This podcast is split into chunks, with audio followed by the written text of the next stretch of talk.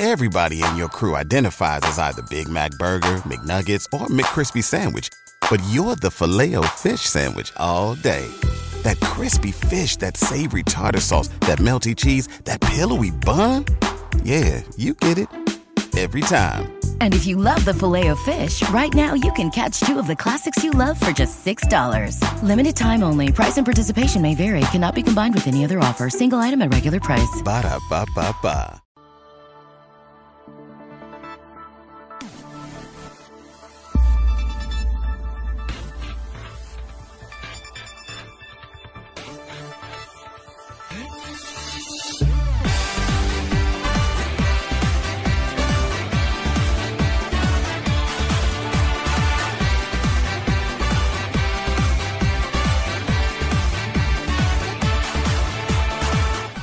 Guys, and welcome to the Stardom Cast, your weekly audio source of all things World Wonder Ring Stardom. I'm your host, Rob Gooden. I'm joined, as ever, by Mr. Matt Turner. Matt, how are you, my friend?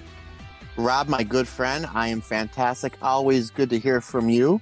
I just want to take a quick moment to congratulate my uh, my mother in law, my wife, and my two sisters in law as uh, once again they won this year's pumpkin carving slash display contest.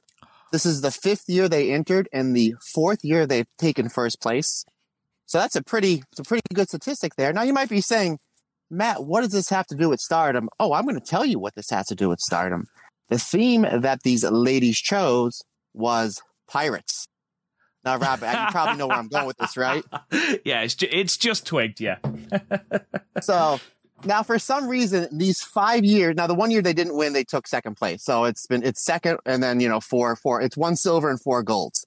So if you want to go through the uh, you know the Olympic stats, for some reason uh, they always tap me for like, hey, we need some ideas. You know, some outside of the box thinking ideas. For some reason, they think maybe it's the all the comic books that I read or all the concussions that I'm uh, I'm super creative. So when they told me they were doing pirates, and they were like, you know, what what do you think? And I was like, well let me tell you about the greatest pirate of all time. Let me tell you about the legend that is one Kairi, Kairi Hojo, Kairi Sane, you know, whatever. The, uh, Black Blackbeard never won the five star Grand Prix, did he? You know, I'm a big fan of the Pirates of the Caribbean movies. Captain Jack Sparrow, he never won the red belt. He never won the white belt. So of course, this is my idea. I throw it their way, and like they've done the previous five years, they respectively shot it down. So Of um, course.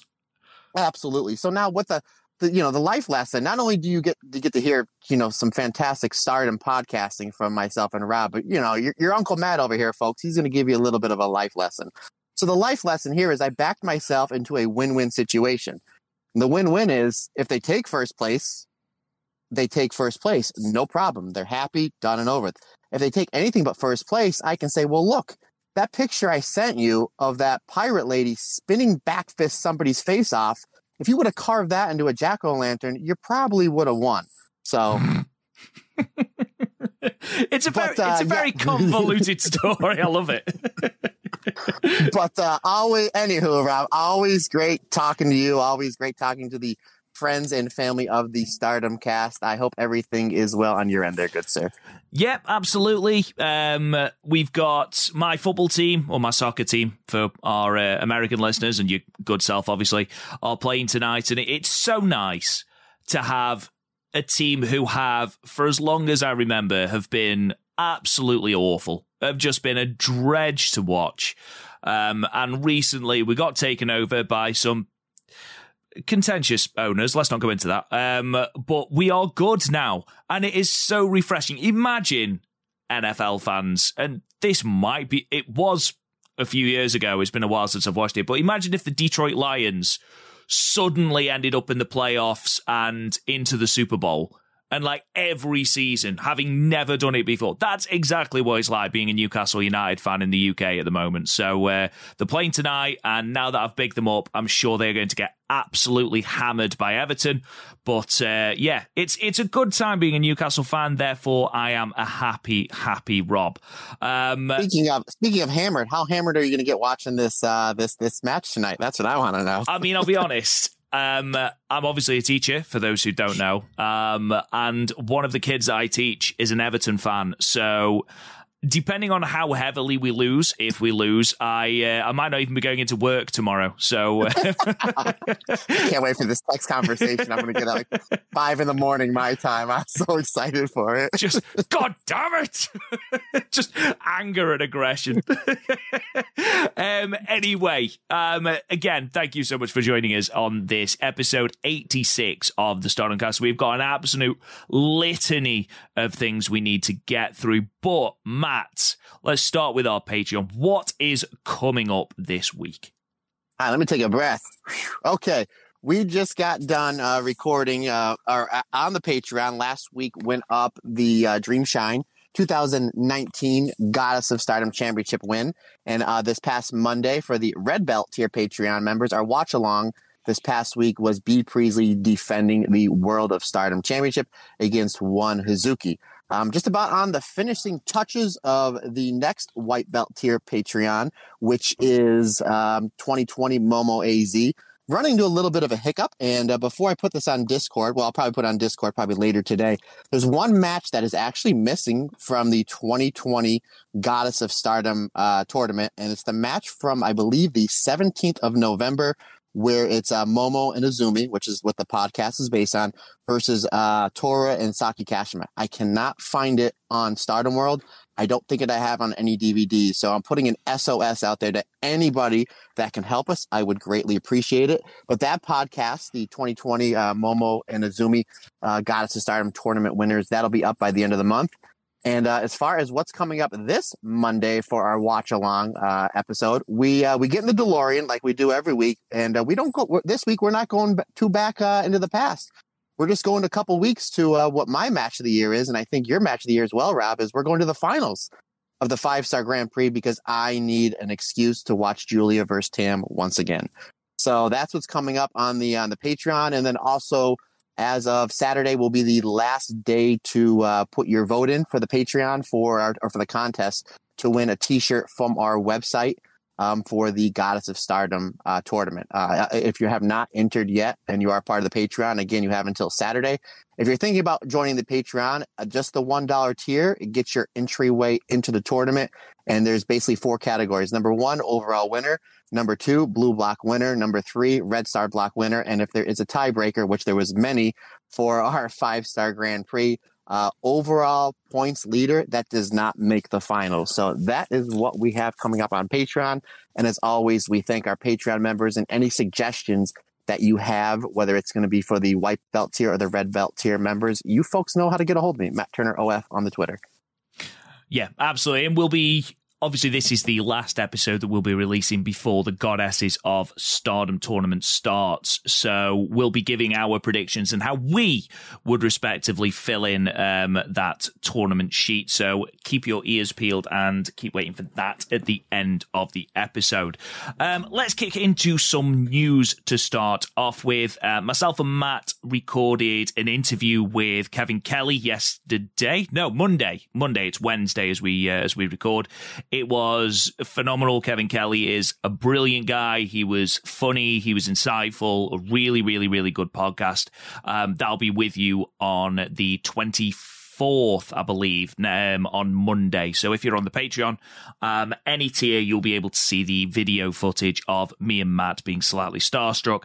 Um, everyone else, it is coming out on the podcast feed for everyone. Um, but he did mention um, Karen Peterson, who is an absolutely phenomenal source of Joshi knowledge. Um, her articles on Post Wrestling um, are really, really, really insightful. And she's actually been doing some work with New Japan ahead of the historic crossover show. Um, she's got two out at the moment. She might have three. I know the last one dropped on the 13th of October, but I do urge you to go to, I think they're on the New Japan um, 1972 website. Um, but I do encourage you to go and check out those um, columns. The New Japan and Stardom's Crossed Paths, I believe, is the uh, title of the first one. And the title of the second one is Stars and Cosmic Angels. So if you've got time, go and check that out if you want some knowledge ahead of the historic crossover show on the 20th of November.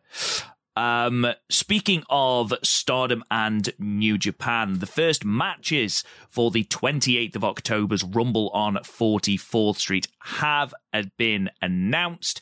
And though we don't know what Stardom match we are getting, we do know which stars will be involved, Matt. So, courtesy of Scott E Wrestling, um, the involvement will be Mayu Iwatani, Mina Shirakawa, and Waka Tsukiyama. So, uh, obviously, Matt, three people makes uh, makes things makes life a bit more difficult. Um, I assume that we are going to get some manner of six woman tag against some American talent. What what do you think? Oh, I didn't think about that. I thought maybe we would have two matches because um, I know they announced I think five matches on the New Japan side. So I was thinking we were we were going to get two uh, two stardom matches. But that's yeah, that's a possibility. Or Mina and Waka teaming up against Mayu and maybe somebody maybe from the New York indie scene that has a little bit of a name. Um, you know, that that I don't know. So kind of remains to be seen, but I am excited that uh, I will be uh, be up close and personal with one, uh, our Lord and Savior, one Mayu Iwatani. And I, I know I was texting you last night, and I know usually they do meet and greets at these things. So fingers crossed that uh, I get a meet and greet with uh, with one Mayu Iwatani, and then maybe I can coerce my way into talking Mina and Waka Tsukiyama into uh, teaching me the Cosmic Angels dance. But uh, I'm not a greedy person. I'll just take the, the, the, Mayu meeting. I'll be perfectly honest, mate. You you are probably better trying to get Mina to teach you the dance because I think Waka is actually getting worse uh, as the uh, as the shows get on. Bless her. Um, the rest of the matches on the card, if anyone is going, um, the main event is Juice Robinson and Jay White taking on Kazuchika Okada and Eddie Kingston. You've got Shingo Takagi and El Phantasmo in a KOPW match, um, with I believe the stipulation are currently out for voting on Twitter. Um, Minoru Suzuki versus Clark Connors in a singles match. Uh, Rocky Romero and Yo taking on Yujiro Takahashi and Sho. And then there is a three way tag match for the New Japan Strong Tag Team Championships, with the champions Aussie Open taking on DKC and Kevin Knight and the Motor City Machine Guns. Um, so that last match, especially, very, very, very exciting. I am not at all jealous, Matt.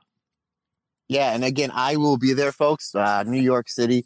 Uh, I, I, told Rob this story off the air. Um, I'm only about 90 minutes away from New York City. It took me four hours to get there when I went to Comic Con a few weeks ago and about an hour and a half to get back. So yeah, I will be there. I will be leaving Friday morning and staying over until Saturday night. So if there's any listeners that want to meet up, uh, please just let me know. Again, you guys know how to get a hold of me. I think, I think that would be uh, fantastic fun. Um, you know, to meet up with some of the listeners. And if you're of age, we can uh, indulge in an adult beverage. And if you're not, I'm all about slamming some yoo-hoos as well. So either or, it doesn't take much to make me happy. um, I just want to go into um, an interview that Rossi Ogawa did with Monthly Puroresu. It was reported by Fightful.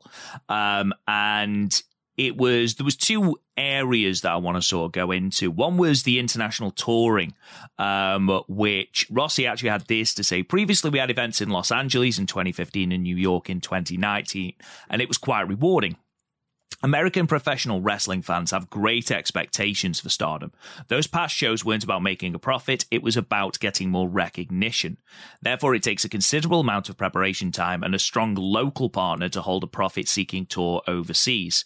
However, I'm proud that stardom's professional wrestling is global, so I definitely think it is possible.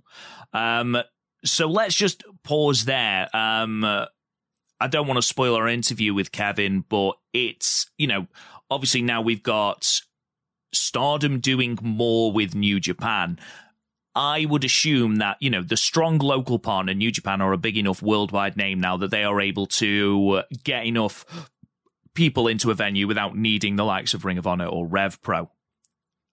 I think this is beneficial. Stardom, therefore, can be put onto those tours and bring about more of more recognition to that name. You know, again, obviously we've we've just come off the back of Royal Quest in the UK. You know, who's to say that we won't get Stardom wrestlers on that next show? Obviously, we've got the Royal, uh, the Rumble on 44th Street, which is happening next week, and then obviously historic crossover as well. But we've got more and more tandem shows. We've got the formation of the IWGP Women's Championship, which is going to be defended on New Japan shows. So uh, the future seems very bright in that aspect, doesn't it, Matt? Yeah, absolutely. And over here in the States, women's wrestling is a, you know, big, big thing you take a look at, you know, love them or hate them, numbers don't lie. The biggest wrestling company in the world is over here in the States. It's WWE. In the past couple years, we've finally been seeing some women main event, you know, WrestleMania and getting a lot of really good TV time or uh, match time, you know, on Raw, SmackDown and the other bigger shows, uh, like a SummerSlam. So you, you always hear a lot of fans that don't know really of anything outside of, you know, the U.S. borders they want more and more women's wrestling. And again, maybe I'm a little bit biased because you may or may not know this. I am the co-host of a Stardom podcast, but the best women's wrestling and what I truly believe is the best wrestling in the world is taking place over at the Stardom ring. And I think that once people see, uh, you know, Stardom over here in the states, I think they're going to be completely blown away, you know, by what they, by what they see. I certainly was, you know, I didn't, I only knew a little bit about Stardom, you know, about two, two and a half years ago. And the first time I saw Stardom, I was like, what is this? And I fell down the rabbit hole.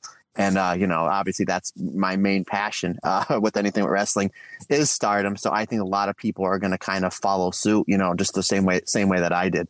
And uh, yeah, I think it's going to be nothing but big things for this company, you know, uh, going forward, especially once they start tapping in to the North American scene over here. Not just the American scene, but I think if they run some shows in some hotbeds like, you know, like in Mexico or Toronto as well, you know, up in Canada, I think that's just going to be hugely beneficial uh, for the Stardom roster. Rossi then added something about securing a primetime TV deal in Japan, which I thought was interesting. He said, Broadcasting on terrestrial television will always be a proposition. Although I don't deal, deal directly with TV, the biggest publicity we can get is to broadcast in a time zone that is naturally noticeable. The video distribution service Stardom World has its limits on current servers. Professional wrestling with a video service like WWE is mainstream out in the world, but Stardom still wants our focus to be on live touring events. Um, Matt, does that surprise you that a focus, obviously the main focus is still touring events and not potentially updating the streaming service or focusing more on a different TV deal. What's what's your take on that? TV deals are always bigger. I mean, they're. I mean, it always go. You again. You know, let's let's go to AEW for an example. They're doing about a million views every week. There's not a million people in that arena. You know, same thing WWE. They're doing about two million views on Raw. There's not two million two million people in that arena you know, it, it to me it seems like TV. It's it's just a wider, wider, vast, uh, vast thing. And yeah, that's the you know the one thing, the one negative that we can always kind of go back on Stardom. Like, please just update the service, or please just you know get get a uh, live streaming. Um, so yeah, it kind of does surprise me. I mean, it it's I can see the touring thing. You're you're you you're getting more rep. If anything, you know, you're getting more reps you know, for your wrestlers, I mean, just just this past week they went they ran what like Wednesday, Thursday, Friday, Saturday, and Sunday, mm. and we're, we're we're trying to play catch up over here. So maybe that's one thing they're looking at. It's like, hey, I, I want to get you know. I want to get these wrestlers in front of more people and get them in the ring more. Maybe that's you know that's the focusing on touring there. But I think that um, that their focus needs to be on uh, more distribution, more TV uh, and streaming distribution, and a, and a faster and a better way to get it get it out there to uh, to the public and obviously, I know that Stardom were very explicit that their 2022 goal was to raise their national profile. However, if you are starting to branch out into an international market, surely television deals are going to have to be not even television deals, but an updated streaming service. And, you know, I'm not going to flog a dead horse again with what I said last week about the updates and um, the the inconsistent upload times. But, you know, we are a week removed as we record on the 19th of October. We're a week removed from the show in Himeji, and it's just gone up. You know, it was seven days ago. So we do need some sort of update on that. And actually, that's all brings me on to my next bit of news. So on Saturday, um, Stardom are doing um, a night at the Korakuen Hall and that features the first two round matches in the IWGP Women's Title Tournament, the Stardom bracket with Mayu Iwatani and Momo, and Utami and Himika. Um, both those matches are going to be up on Stardom World that night before Sunday's pay per view. Now, me and you talked about this the fact that the second night that we'll have um, versus Alpha Female and the other semi final between the winners of those matches, that's going to be on pay per view. Now, bear in mind that Stardom are already running a pay per view on the 3rd of November. That's two expensive pay per views run in three weeks. Now, I don't know what your opinion is on this, Matt, but you do risk sort of you do risk people not buying your pay-per-views and just waiting for it to come up on world if you start over diluting the amount of pay-per-views you start putting into the market you know, if you look three years ago, there were barely any. However, you look here and it seems that Stardom are running one every three or four weeks. Do you think that they are running a risk by doing this? I think so. I think so. Not only that, but just like how much the game has changed. Uh, just really, I mean, look at look at all these other wrestling companies. They're all doing, you know, if you stream off FITE or you know, even the Peacock. Again, you know, the WWE. It's the biggest wrestling company in the world. Peacock is five dollars a month for me. Like, so it's like you have that. And I mean, they did it. They did it on nights one and night two of the five star, you know, and of, of course I drop my, I will always support the things that I love, whether it's, you know, it's a comic book artist, a comic book, uh, uh, writer, or it's, you know, a, a wrestling company. So of course I will always pony up the money for. Again, I, I dropped about $80 that weekend for nights one and night two of the five star Grand Prix. Did I get my money's worth? Absolutely I did. I, I don't think there's anybody that can say, no, I didn't get my money's worth. You'd be out of your mind if you said you didn't. But at the same time, it's like when you're dropping, like seems almost like every three weeks, pay per view after pay per view after pay per view. And we're, and we're, and again, even with, uh, you know, New Japan World, they've never had the Tokyo Dome shows on pay per view. Was just the, you know, the, the eight, nine dollars or whatever it is that you pay. And I'm getting the biggest show in Japan every year, you know, their version of, of, uh, of the Super Bowl. Um, so now it's like yeah, you, you it's like your draft happening to drop almost 40, you know, $40 every three weeks. You, you can see some people that are starting to maybe, you know, might, uh, you know, turn their head away. Look, well, I'll just get the next one. I'll just wait the three or four days for it to go up on world. And you, you know, a lot of people are saying that. So yeah, it's at a point where I think that they just, again, I, we're kind of beating a dead horse here. It's at a point where they just need to have just one streaming service and just get an app. Yeah. And don't get me wrong. I'm not I'm not slagging off a bet for want of a better phrase the pay per view model. I think it certainly has its place. And again, you've got to remember that, you know, with the likes of the WWE and New Japan, they're, they're bigger companies. And I know that Stardom, despite being owned by Bushiroad, a lot of the revenue will come from pay per views and, you know, live touring schedules and things like that. And I'm certainly not saying the Stardom should run no pay per views. However, if you, you mentioned the five star, Matt, the five star Grand Prix, and again, I could be wrong, there could be more, but I'm sure night one, night two, night 10, and the final at the very, very least were pay per view. So that's four and, nights. And Stardom and Showcase that was thrown in between there as well. And Stardom X Stardom. Oh, yes. And yeah. Oh, so what's that? Six, seven? Yeah. All within like a two and a half month period. Yeah. Oh, exactly. Yeah. That's a lot that's that's and again, you know, I hate to speak negatively, but I feel like it's a it's a real gripe that people have, and it's it's perfectly, um, it's a gripe that you should have absolutely because that is a lot of money, especially you know the five star. I can see why so many people were upset by that because Stardom's premium tournament you were only getting half the tournament on World and you had to pay for the rest of it. And if you've got a streaming service, that's the whole point. You know, one of the big things is the five star, so you should be able to see that on World. I think if you are to run a pay per view every month, then that's with as Western fans anyway, we're sort of used to that. We're conditioned to that with, you know, WWE and WCW Impact and things like that. Or the old way Impact used to do things anyway. Um, but I don't know, doing more than one a month, and especially this close together or in the middle of tournaments, so everything is sort of disjointed. I don't feel like that's the right way to go, and um, I do worry if they continue doing it this way, they're going to risk alienating viewers. Um, but we'll talk a little Let bit more. let me I, I know we're, we're really going on long about this topic we have 5000 things to go on i just want to get your point of view how about again over here in the states i think aew has the perfect model where they run like once a quarter or Mhm. one you know they do four or five a year and they feel really really big and really really important. You think maybe that's something that uh that maybe stardom should do? Like look you know i'm not saying do three or four. Maybe they can do five or six uh you know where it's it, where you know, maybe you do the the first night of the five star, maybe the finals of the five star, Stardom X Stardom, Dream, uh, you know, Dream Queendom, and then maybe like the anniversary show. Do you think that's a model to uh, to go by? Now, of course, everybody would want what New Japan does or WWE does. It's like, yeah, it's all included in your thing. Come on over. But I I I completely understand AEW. You know what they're doing if they do like four or five a year.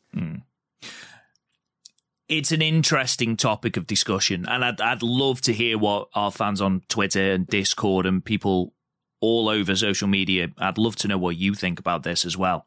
Um, personally, I don't know if it's just that the twelve is more conventional, or I mean, you look at New Japan for example, and. I know that obviously their streaming service is better, and which I never thought I'd say about New Japan World. Um, but you know, it's it is more conventional. Things are live streamed. Pardon me, but you look at their big shows: Destruction, um, Dominion, um, obviously Wrestle Kingdom, Power Struggle. They have one more or less every month, but they don't really stray from that. Whereas Stardom, they just seem to be one month there'll be none, then there'll be three in a month with Stardom in Showcase. And because I'd completely forgotten about the Stardom in Showcase shows, I just feel like rather than just randomly picking shows to make pay per view, there should be some sort of structure there. Because I think you, as I've said, you do risk alienating people if you're making random nights of a tournament pay per views or if you're making, you know, a random night at I can't remember where they're running the twenty third, um, but it's not Korakuen Hall. But if you, you know, you're then having that show on pay per view, and then historic crossover, which isn't going to be on pay per view. I don't think. I think it's on. Oh no, is it pay per view? That might be a pay per view as pay- well. I think it is pay per view. Yeah, and the twenty third. Like, the reason why they're doing a pay per view is that's the first night of the Goddess of Stardom tournament. which is fine, and I completely Sure. understand that. But Mhm. inherently, people. Sorry, Matt. I know you're a tag team wrestler, but people care inherently less about No, tag team right. tournaments than they Mhm. do about singles tournaments. Now, the five star last year was a pay per view the first two nights. The Goddesses of Stardom tournament has never been a pay per view ever. And I understand that obviously you've got the coronation, or you will have sort of the confirmation of who the finalists are going to be in the IWGP Women's Tournament by the end of that show. But it's not. There's there's no title matches. There's there's nothing else apart from the fact that it's the start of the Goddess of Stone. It's a good card. Don't get me wrong. It's a very good card. But is it pay per view worthy? I don't think so. Oh, we'll find out. We'll, shall discuss it, sir, next week on the podcast. Please join us, folks. but yeah, I'd love to hear your thoughts on this, guys. So hit us up on Twitter, on Discord, on Facebook, wherever. I'd love to hear your thoughts. Um, because Stardom apparently don't do enough shows, they did do a cross promotional show at a car park on the 15th of October um, with LEC, which is Life Enjoyment and Convenience. Um, it was called I Love You More. Um, it featured one match with Momo Kohgo and Koguma defeating Mina and Waka. Um, with it being a one match card and with it being cross promotional, it's probably not going to make its way onto World, at least not this year anyway. Um, but it is, it was live on their YouTube channel and it's still up now. So if you fancy watching it, it is on there. Again, bear in mind it's a promotional show, so it is very heavily comedy based. I believe there's a spot with a book where I think Koguma absolutely smashes Mina Shirakawa on top of their head with it. It makes a horrible noise. But um, yeah, if you fancy watching that, that is live on their YouTube. Um, last thing. Now, I do want to do a big shout out to at It's Dana now on Twitter, who does absolutely phenomenal work on the translations for shows. Um, so if you're not following her, please go and follow her. It's an incredible follow and she does tremendous work.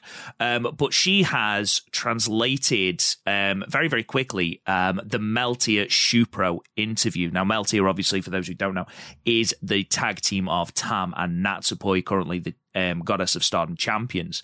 Um, but it gave us a little bit of an insight into their relationship. Um, now, apparently, the name Melty comes from the concept of past tears melting together, and it's about how they cried together and then joined together, which I thought was quite a nice story. Um, Dana carries on. They elaborate, and Tam says after they had their singles match, it felt like their hearts and minds became one.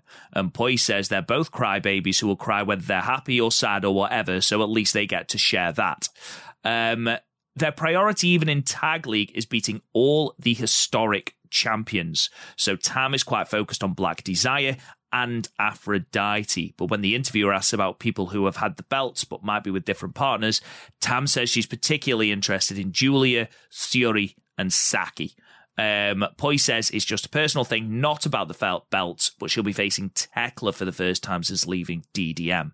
Um, and then they talk a little bit about um, their relationship behind the scenes. Apparently, the interviewer asked about a story where Tam um, told story about Poi bombarding her with um, text messages, then deleting them. Uh, to which Natsupoi says it's not her fault, it's because Tam doesn't read her message messages quickly enough, so she feels compelled to send a bunch of them or to edit them. With Tam saying that Poi is like a crazy girlfriend and she does read them just on the preview on her phone, so she sees everything. To which Poi calls her a terrible wife. Um, it's nice to get this little background. Again, fantastic work by It's Dana now on Twitter. Um, it's it's nice to uh, to see this little background between uh, between Tam and Natsupoi Matt. Yeah, and I'm also excited for Tekla to join the uh, the 2022 group of people that have absolutely beaten the crap out of poor Natsupoi. Uh, because that, that, list, that Lady C joined that list last week. I'm like, oh, all right, we got her on the list. So, yeah, uh, I didn't uh, didn't uh, read the interview. It sounds like they did a great job translating it, and it sounds like it was a really you know touching thing with the the two of them just showing emotions uh, and the fact that uh, Tam doesn't read her text messages. So uh, I thought that was uh, that, that, that's pretty funny. You, you that you popped me a little bit, but there, that's that was pretty good. And to be fair, I can fully relate to that because I am awful at texting back or reading messages. So he uh, sure he sure is, folks.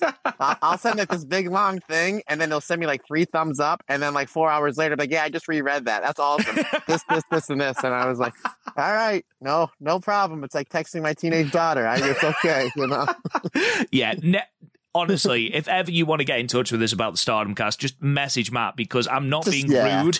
I am just, I'm so scatterbrained. I do blame uh, ADD for that, but yeah, I don't, I just, I I look at messages and think, yeah, I'll reply to that in a minute. And then the moment I think that, it's gone and I can't remember. So I do apologize for anyone who's messaged me. Um, and I don't message them back. Um, right, Matt, because of the delay in show uploads last week, we've actually got three shows to review. Four if you count New Blood 5. Now, cards on the table. Um, I've not watched all of New Blood 5. I've watched the main event and I've caught caught bits of it. Matt, I know you haven't watched it at all. So we'll go into the main um, match from that show, the title match between Hanan and Ami Sohrei. Um, and we'll talk a little bit about the main points coming out of that show. If you haven't watched it yet, then obviously when we get to New Blood 5, skip ahead. Um, but if you don't care, then listen on. Um, the first show we're going to talk about is Stardom in Nagoya, which was from Sunday, the 9th of October 2022, from Nagoya Congress Center Event Hall in front of 625 people.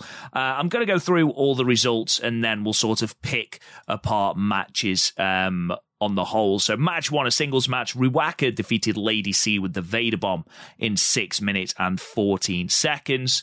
Uh, match two was another singles match. Mina Shirakawa defeating Saya Iida with the bridging foot figure four leg lock in 8 minutes and 14 seconds. Match three was a tag match with the Stars team of Mayu Iwatani and Momo Kohgo, Peach Rock in the tag league, defeating MaiHime or Donna Del Mondo. Um, sorry, ended in a double count out in 11 minutes and 25 seconds. Sorry, misread my own notes. Um, match five was a six woman tag team match with the God's Eye team of Syuri, Mirai, and Ami Sohrei defeating the Cosmic Angels team of Tam Nakano, Natsupoi, and Waka Tsukiyama, with Ami getting the pinfall over Waka with the Brainbuster in 14 minutes and 32 seconds. And then the match that I imagine we're going to be spending most time talking about on this card, the Artist of Stardom Championships match. The champions, Oedo Tai, Starlight Kid, Momo Watanabe, and Saki Kashima, the champions, and Queen's Quest, Utami Hayashishita, Saya Kamitani, and Azumi, ended in a time limit draw 30 minutes. Um, Matt, where do you want to start? Which match do you want to talk about? And who do you want to talk about? Let's go uh, real quickly. We'll go match number two. I thought Mina and Saya Iida. It was great that we're coming off the five star. We're getting a lot of singles matches. Usually you don't you don't see that. Usually they do all tags or all six uh, person or faction versus faction. But I think it's because we're going to be getting loads of tag matches in the Goddess of Stardom tournament. But I thought Mina Iida a little over eight minutes. I thought this was absolutely fantastic. Where uh, there was a lot of really tight holds. You know, I'm always a big fan. I'll always put over a nice, good lockup to start match. That's uh, just very old school. Uh, they thought the two of them worked well together. You know, Saya Iida's a very, very hard hitter. We've seen Mina strikes just getting better and better each and every show. And I thought they did a really good job building up towards the finish. And obviously, they're putting a lot of stock in Mina going into her November match with uh, with Saya Kamitani. But I thought this was terrific. I had it like uh, I had it three and three fourths stars. How about you, sir? Did you enjoy it as much as I did?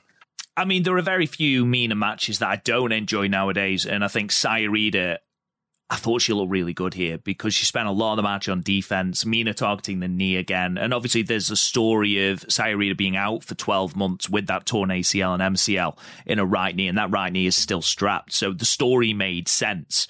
Um, they're really trying to put over, especially in these three shows, they were really trying to put over Mina and this figure four move as a real killer of a move. Um, which I think Iida sold absolutely fantastically. But what I did enjoy, and this was a big thing for me, Mina started the match by targeting the knee in order to try and chop, pun intended, Saya down. Um, but then towards the end, when Saya was on top, she then did it to try and create some distance because she was under pressure. I really enjoyed that really subtle change in Mina. But yeah, a really, really good singles match. I'll be honest, for anyone listening who hasn't seen these shows yet, there are a couple of hidden gems on this card that you definitely do need to check out. This is definitely one of them. Um, I gave it three and a half. I thought it was really, really good. Both women. I, I cannot wait to see where Saya does go next because I do feel that when she does get elevated to that next level, um, she's going to be really, really over. Um, the same as Hanan. Um, but yeah, really, really enjoyed that. Um, I also enjoyed Mayu Iwatani standing on the ropes and almost falling off uh, because Giulia kept wiggling the ropes in order to make a fall down. I thought that was really funny. Um, so mean, so mean. but something I, something I will say um, is Am I looking at the? Yes, sorry, I'm looking at the right thing. I was looking at the uh, the wrong thing initially. Um, what I did enjoy, or what I have enjoyed over those three shows, is the uh, chemistry between Giulia and Mai Sakurai. I think Mai Sakurai's improvement over the last two months, three months has been fantastic, and I think DDM has been a great fit for her. Wrestling next to Giulia, where it is no frills, literally just beating the hell out of someone. Okay, there's no dancing, there's no there's nothing like that. It is just a focus on trying to brutalize someone. I think that's been a huge help to Mai Sakurai, and she looked really good here up until the moment she was tapped out with the modified Dragon Sleeper. But I thought that was worth noting. Um, what other matches do you want to talk about, or do you just want to kick straight into the Artist of Stardom match? Just real quick, I like how uh, Mayu and Momo Kohgo they did a really good job highlighting this match. Even all these shows, they did a good job highlighting the actual tag teams uh, in the tournament. Obviously, Giulia's teaming with Tekla and Mai Sakurai's teaming with Lady C. But I thought they did a really good job getting Mayu and Momo uh, some you know some extra reps and highlighting them with some more tag stuff. Even FWC, who's the, the you know they won this tournament last year and they're two time goddess of Stardom uh, tournament winners. I thought their match with uh, Maika and Himika, they had some new like tag team counters uh, and tag team moves. So I think you're going to see FWC, Hazuki, and Koguma a lot better in this tournament than they were last year, and they were fantastic last year. So I kind of just want to just touch on that. I'm really excited to uh, to see where they're going to go there. But yeah, let's let's go into what was uh, probably my favorite match of these three shows, and I'm probably assuming that you're probably not too far off uh, from me there, my friend. No, absolutely not. And then there's there's just one more note. You mentioned the FWC versus MaiHime match. Um, there was at the start, it, it was a good escalation from comedy into a a really solid wrestling match. I think FWC did it better on a later match, um, which I'll talk about in a moment. Um, partly because it's disappointed because of the double count out, but it's not entirely surprising as we have both teams looking strong heading into the tag league.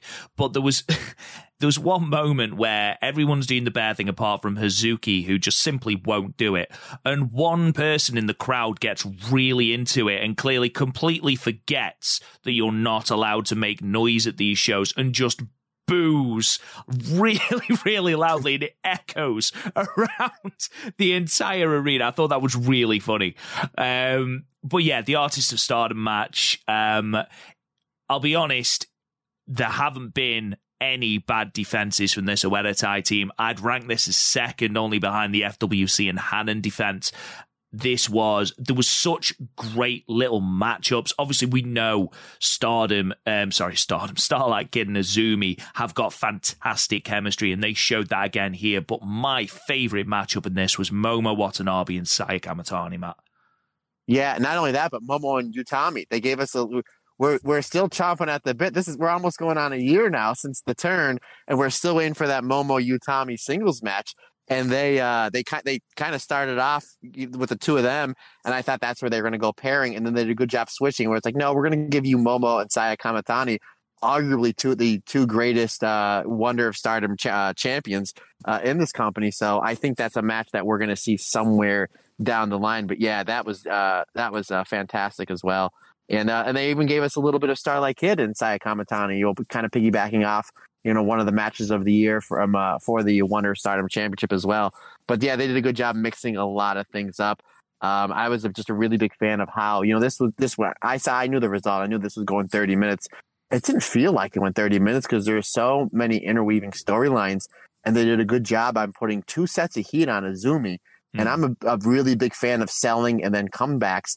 That's the one thing when we talk about how great Azumi as a wrestler as she is. We talk about the high speed and the offense and her transitioning and how her, she's making wrestlers that are lower on the card uh, better when they're in the ring with her.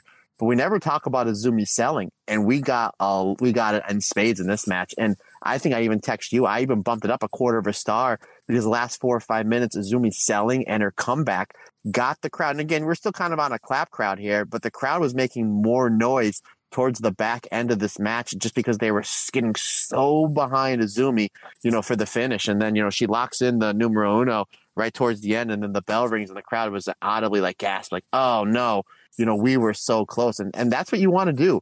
You know, you want to bring them up, bring them down. That's, you know, when you're a wrestler, especially when you're a baby face, you want to bring them up, bring them down, know when to sell, know what to do, know when to have your comeback.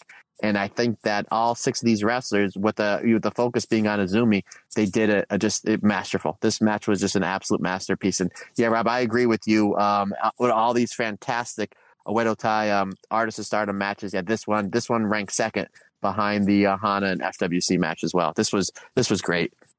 I do enjoy as well. You talked about the heat on Azumi, and you're absolutely right. But the fact that it's Momo Watanabe, and you've still got that story ongoing between the two, and how Momo is deliberately slowing down the pace of Azumi and very deliberately torturing torturing her with kicks and just brutalizing her ex best friend. I just I love that dynamic, um, and I hope they continue with that during these matches. Um, you talked about um, Azumi locking in the numero uno at the end. Did you see Starlight Kid tapping after the bell. Is that I did not, sir. Whoa, look at you adding more, you know, making a, a match I've already loved even better. So now I'm not busy enough, so now I'm going to probably have to go back and watch the entire match. Thanks, appreciate it. Sir, I did not see that. I did. I did. I owe you a beer, sir, or you who, um, or both. But uh, no, I did not. So after the bell rang, Starlight, and that's the heel thing to do. Is if it's like, oh, if it's just two more seconds longer, we would have had new champions. I did not see that. Uh, that's definitely what it looked like. I'm sure that I'll have 14 people tell me that I'm abs- talking absolute nonsense, but that's certainly what it looks like. Starlight Kid tapping out just after the bell. Um, is it grounds for a potential rematch? I don't know. Maybe. Um, but Oedo Tai aren't happy with the draw. Either way, they call out Prominence and Neo Stardom Army as examples of someone for V6 because they don't want to wrestle the same people. Now, if I were Stardom and Neo Stardom Army are the next challengers to the Artist of Stardom belts, obviously we don't know at the moment. I'd have Neo Stardom Army to dethrone them, especially if that's oh, the new hot faction. I agree. I totally agree, and and I think Starlight Kid uh, called out foreign talent. So the borders just opened up not that long ago. So she maybe did, we'll see. Yeah, maybe we'll see some either you know Impact or AEW or you know some indie dream team or maybe you know somewhere from uh, you know your your neck of the woods over there, Rob. Maybe that's a possibility. Another thing, just like you, you kind of hit the rewind button just two seconds though. Another thing I liked about this match is when anytime Azumi was in a lot of trouble, which she was with the Heat, that Utami and Saya Kamitani both had to bail her out. So again, we're on the on the doorstep of the Goddess of Stardom tournament, and you had Aphrodite, who's one of the favorites to uh, to win the tournament. They they they were showcased very well, to you know saving their uh, fellow Queen's Quest members. But I totally agree with you, Rob. As always, shocker. Um, that I think Neo, if they're going to call it Neo, Neo Stardom Army, you don't have them go under, you know, on one of their first matches. So I think they're going to be the team to dethrone them. I don't think they'll have a long reign. I think they'll maybe have one, two sex- successful title defenses. And then I think it's going to be this Queen's Quest team that's going to dethrone them because I think that's where the end game is going to go. Is going to be having the uh, artist belts on Saya, Utami, and Azumi. Yeah, that's that's not a bad story at all. I'd be very much on board for that. Um, I gave it four stars. I know you went higher. Four and a half. Yeah. Again, I had it at four and a quarter, but be, again, because of when you get the crowd that riled up towards the end, I'm always going to bump you up. So yeah, I went four and a half. Um, let's move on then to the second show in this little uh, in this little tandem. Uh, tandem's not the word sequence. That's the word like I meant. Bi- like a bicycle tandem. I was like, as I said that word, I was like, that doesn't sound right. It was a uh, sequence was the word I was looking for, which doesn't even sound like tandem. Uh, we're in Hiroshima, so this was on Monday, the 10th of October, 2022, um, at the Hiroshima Prefectural Industrial Hall in front of 353 people. But Matt, we are not the only people at Hiroshima Prefectural Industrial Hall. No, no, no, because during the event, a concert was held in the hall next door, and you hear the music all the way through this recording. Um, and obviously, there's nothing that Stardom World can do about that, but Jesus Christ, it got irritating in some of those matches, Matt. I tell you what, good on Stardom World for literally putting the disclaimer up before the show because it's it's Halloween time, uh, and I would have thought maybe somebody, you know, I, I kind of live in sometimes of a loud neighborhood, you know, at points. So I thought maybe one of my neighbors was throwing a Halloween party. Had they not, would have put that disclaimer up. but some points it got annoying. Some points, I don't know. Maybe it's just me. I was kind of grooving towards it a little. You know, I, I was adding it. I was using it to add to my enjoyment of, of this show. I, I am a little nuts, though. I did try desperately to find out who it was, uh, but unfortunately, I, from the admittedly meager research I've actually done, uh, I couldn't find out who it was. Um, so, reading through the results, match one, singles match, Lady C defeated Waka Tsukiyama with the giant backbreaker in 5 minutes and 29 seconds. Uh, match two, which was when the music seemed to be loudest, was a singles match between uh, with Koguma defeating Mai Sakurai with a diving body splash in 7 minutes and 20 seconds. Uh, match three was an eight woman tag match. The Oedo Tai team of Momo Watanabe, Starlight Kid, Saki Kashima, and Ruaka defeating the Stars team of Mayu Iwatani, Hazuki, Saya Iida, and Momo Kohgo, with Starlight Kid getting the pin with the moonsault in 11 minutes and 18 seconds. Match four was a six woman tag team match. The Cosmic Angels team of Tam Nakano, Natsupoi, and Mina Shirakawa defeating the Queen's Quest team of Utami Hayashishita, Azumi, and Saya Kamitani with the figure four leg lock in 13 minutes and 59 seconds. And then our main event for the Hiroshima show was a six woman tag team match. The Donna Del Mondo team of Maika Himika and Giulia defeating the God's Eye team of Syuri Ami Sohrei and Mirai with the Michinoku Driver 2 in 17 minutes and 12 seconds. Um, I'm going to quickly talk about the opener because it's a match that I imagine lots of people will gloss over. And, you know, it's it's an opener between effectively two rookies. That's absolutely fine. But I think, obviously, we saw Lady C with Ruaka and we saw Lady C here with Waka Tsukiyama. And I think Lady C and Waka Tsukiyama have significantly better chemistry. There was one moment where Waka rolled through from a guillotine choke that she'd locked in after um, Lady C had tried a choke slam. And it was just, it was beautiful. It was really, really, really well done. And then when you got to the finish, initially I wasn't sure about the convoluted way and the relative tameness of the Great Car C's finish. Because initially, when she locked it in, I was like, eh, it doesn't. How dare look- you? Sorry, I don't mind. I don't like interrupting you, but how dare you? Go ahead, finish. um, and I was like, oh, that doesn't look great. But then she hit like a neck breaker, maintained wrist control, and sort of transitioned her into a far more brutal looking one. And I thought that looked great. So shout out to Lady C and Waka Tsukiyama for a five minute match. I thought it was really, really good. Um, I'll let you sort of because I've got one match in particular that I want to talk about that might be um, up there as one of my favorite matches of the run that we're going to talk about. Um, but I'll let you go first. Shout out to you uh, putting over wrist control. Now I was mad at you for two seconds for calling her lady, but you wrist control. All right. I just want like I text you about this. Uh, Koguma and Mai Sakurai. Don't get me wrong, it was a good match. That Yakuza kick that Mai Sakurai hit Koguma with, I literally paused and I grabbed my phone. I'm like, dude, wait do you see this match. Like the match was really good. It overachieved. But Mai Sakurai hits Koguma with like with this ridiculous Masahiro Chono style Yakuza kick to the point where I was like, maybe she didn't put her contacts in and thought Koguma was Natsupoi. That's the only that's the only thing that I can go with there. Um, I, I'm assuming the match you want to talk about will be the semi-main event. Yeah, loved it. Yeah, absolutely. Like literally to a point where I'm, I'm like, I'll read the results and then, you know, I, I have 5,000 things to do. So sometimes I get scatterbrained. So what, what I like to do when I'm watching these shows is I'll watch a match, I'll do my notes and I'm like, okay, what's next? And a lot of times I'll forget what's next. So I just assumed this was the main event. And I was like, well, well, it's a four match card, whatever. Everything's really good. I'm like, this has got to be the main event. And then when it showed there was one more match, I'm like, what possibly could be the main event? And I was like, Jesus Christ, both these matches back to back were absolutely fantastic. But I like the, the co main event slightly better than the main event.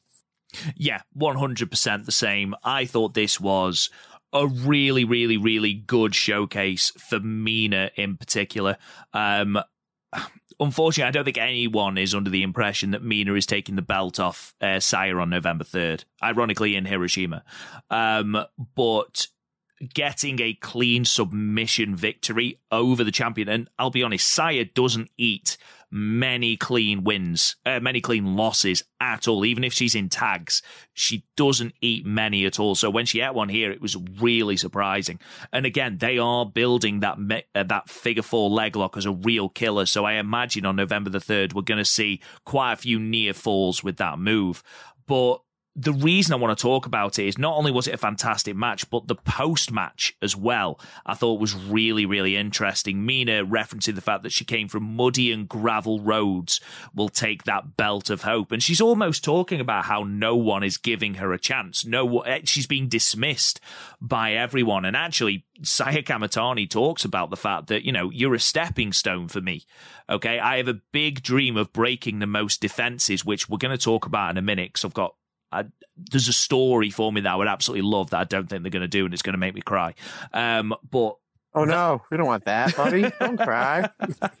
but the fact that she's dismissing Mina as this is your once a year big chance, and I'm going to push you beyond the point of despair. So again, dismissing Mina. Um, would I like to see Mina as the white belt champ? Yeah, I think she's earned her stripes as a singles competitor.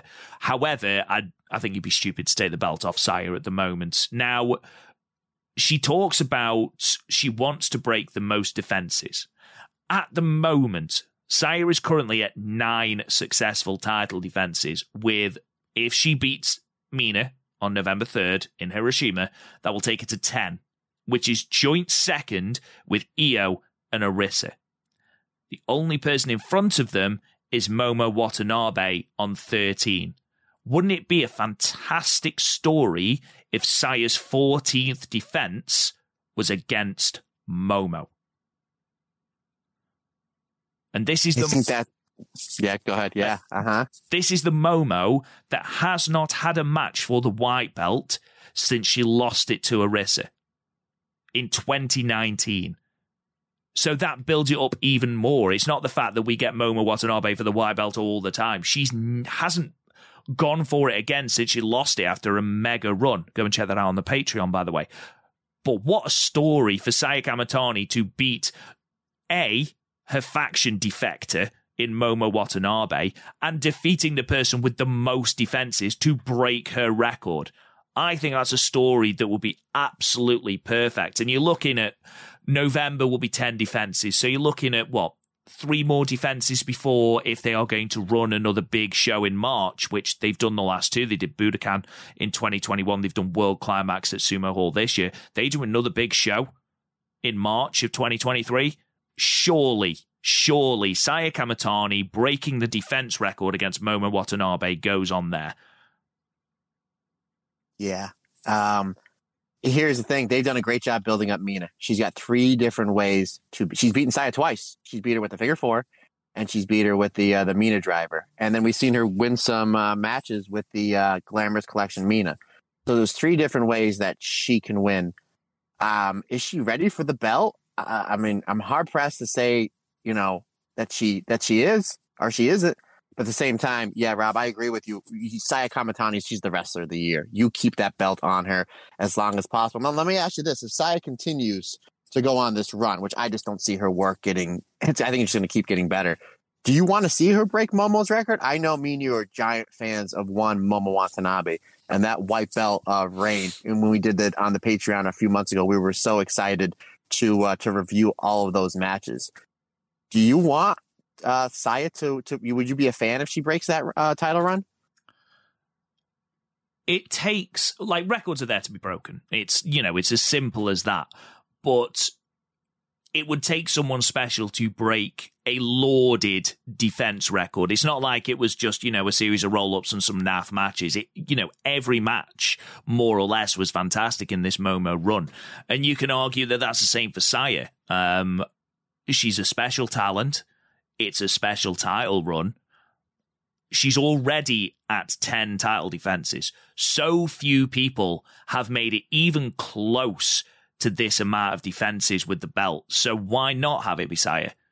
I mean, yeah, she is, as she proclaims, the future of stardom. So yeah, do you know what? Sod it. I'd love it, and I think Hazuki beats her for the belt. But that's that's by the by. Yep. Um, once again, once again, I, I, I agree with you. Now, let me uh, real quick. When she was supposed to have that match with Kairi at Stardom X Stardom, I think there was sixty percent of the of the people on We Are Stardom on Twitter they had Kairi beating Saya for the belt, where I was like, I just don't see it. Now, obviously, Kairi got uh, she had COVID. That match had to cancel. Had and I don't know if me and you had this text conversation before. Um, and and if you've answered this question, I apologize. But had that match happen, who do you think would have went over? Because I would have had it as Saya, but I was in the minority in that. No, Saya, one hundred percent.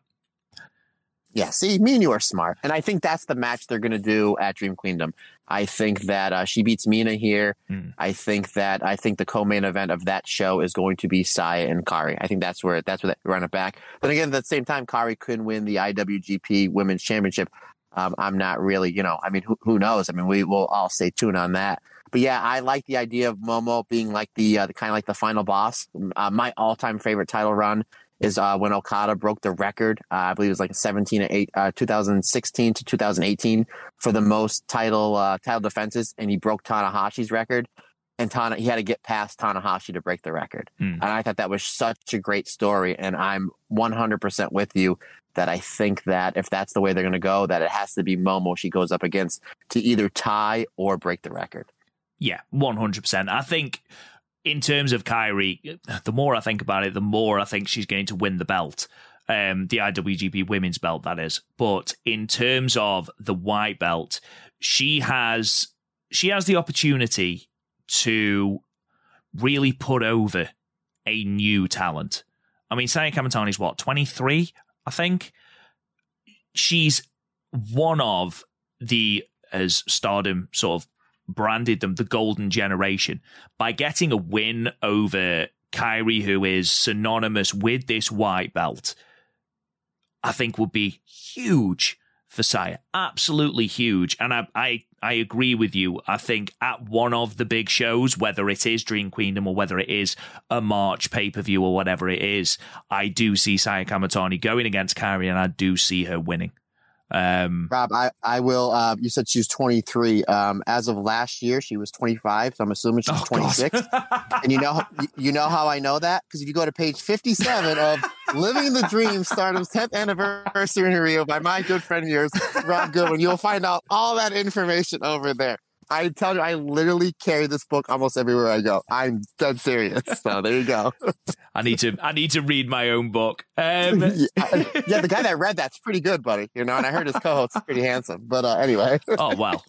Oh what Um, a sell. I uh, do real quick. I know I know we've been on this topic a little bit. I did like how Mina had to use two dragon screws, went to the figure four leg lock, Saya got out, and then she did another dragon screw, and then she went back to the figure four. And it was almost like a side figure four. Um, I really, really like that. But yeah, uh, excellent match. I had that at four stars, uh, FYI. yeah, she did the same to Lady C actually on the next show, which we'll be talking about. And I know that we've talked a lot about more about the connotations heading into the Hiroshima pay per view on November 3rd, but actually, this match is a standalone match. Even without the Mina and Saya Kamitani um, feud going forward, I thought this was a great standalone match. I thought Natsupoi and Azumi were great. Obviously, you got Tam and Utami. I thought the entire match was really, really, really solid. And it was a really, really brisk 13 minutes. And I gave it three and three quarter stars. If you don't watch any matches from this show, I actively encourage you to go and watch the semi main. The main is great, and we'll talk about that briefly in a moment, but that semi main for me was match of the night. Um, match five, the main event. We'll talk about it now. Uh, DDM, Maika Himeka, and Giulia getting the win over God's Eye, Syuri Amasori, and Mirai. Um, obviously, again, I don't think many people have Maika going over Syuri on November 3rd, especially as we seem to be building towards Giulia and Syuri rematch at Dream Queendom. Um, I mean, don't get me wrong, again, same with Mina. If Maika were to win the red belt, I'd be all up in that. I think that's great. But I just don't see her being the one to dethrone Syuri. What I did love was the visual of Maika hitting the Michinoku driver on Ami Sohrei and making very deliberate eye contact with Syuri on the outside of the ring as the count is made. That was brilliant and really, really good camera work, Matt. Yeah, that's back in my single days when I would slam a Jaeger bomb to stare at a girl that I would go get a horrible pickup line to. Uh, that reminded me. But anyway, yeah, this I, I kind of figured this match started. It's like, well, they're going to kind of just do some stuff with Giulia and Syuri. And I was like, oh, we got some time to build to that. Not that it needs any build, uh, to be honest with you. Um, but uh, they did a really good job getting uh, uh, Maika over, building her up in that match. I thought, that, especially towards the tail end, you kind of see where it was going, where it needed to go. You kind of just need to build that up. But yeah, she hits the Michinoku driver, and then she hooks the leg and then casually stares at Syuri and said, "Guess what? You're next in two weeks or three weeks because of when you know when this happened." But I thought that was really good, really good way to uh, build up your main event for the third. Again, I think the uh, this pay per view coming up on the third, it's it's somewhat predictable in the top three or four matches, but at the same time, it's going to be predictably awesome. Uh, I think all the matches are going to be great. Uh, I don't really, it doesn't bother me that Mina probably has no shot of winning the white belt. It doesn't bother me that Maika's not probably going to come out with the red belt. Uh, to me, I just want to see really good wrestling, really good storyline. So I know those two matches going on back to back are going to be worth the uh, price of admission alone.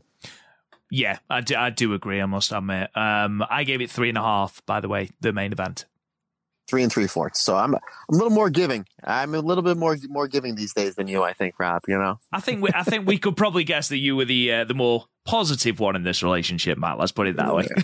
yeah, I just try to be all the time. I mean, you're a positive person too, but don't put yourself down. You're okay, my man. Thanks, man. um, let's move on to the third and final show in this run, which was the show in Tottori, um, Wednesday, the 12th of October, 2022, in Tottori Industry Gymnasium in front of 246 people. This is a first for Stardom who have never run the Tottori Prefecture before. Again, piggybacking on what we talked about the at the start of the show about how Stardom want to have this national expansion and run places they've never run before. Apparently, I knew nothing of Tottori. I did not even know it was a place, but apparently the prefecture is well known for its sand dunes. Again, information from the absolutely wonderful Karen Peterson. And via a Twitter post where Saya, Utami, and Azumi apparently climbed them. Apparently it's like a, a big tourist thing to go and climb these enormous sand dunes. So there you go. Um, in terms of results from that show, then, so we had match one, singles match. Mina Shirakawa defeated Lady C with a modified figure four leg lock in 10 minutes and 45 seconds.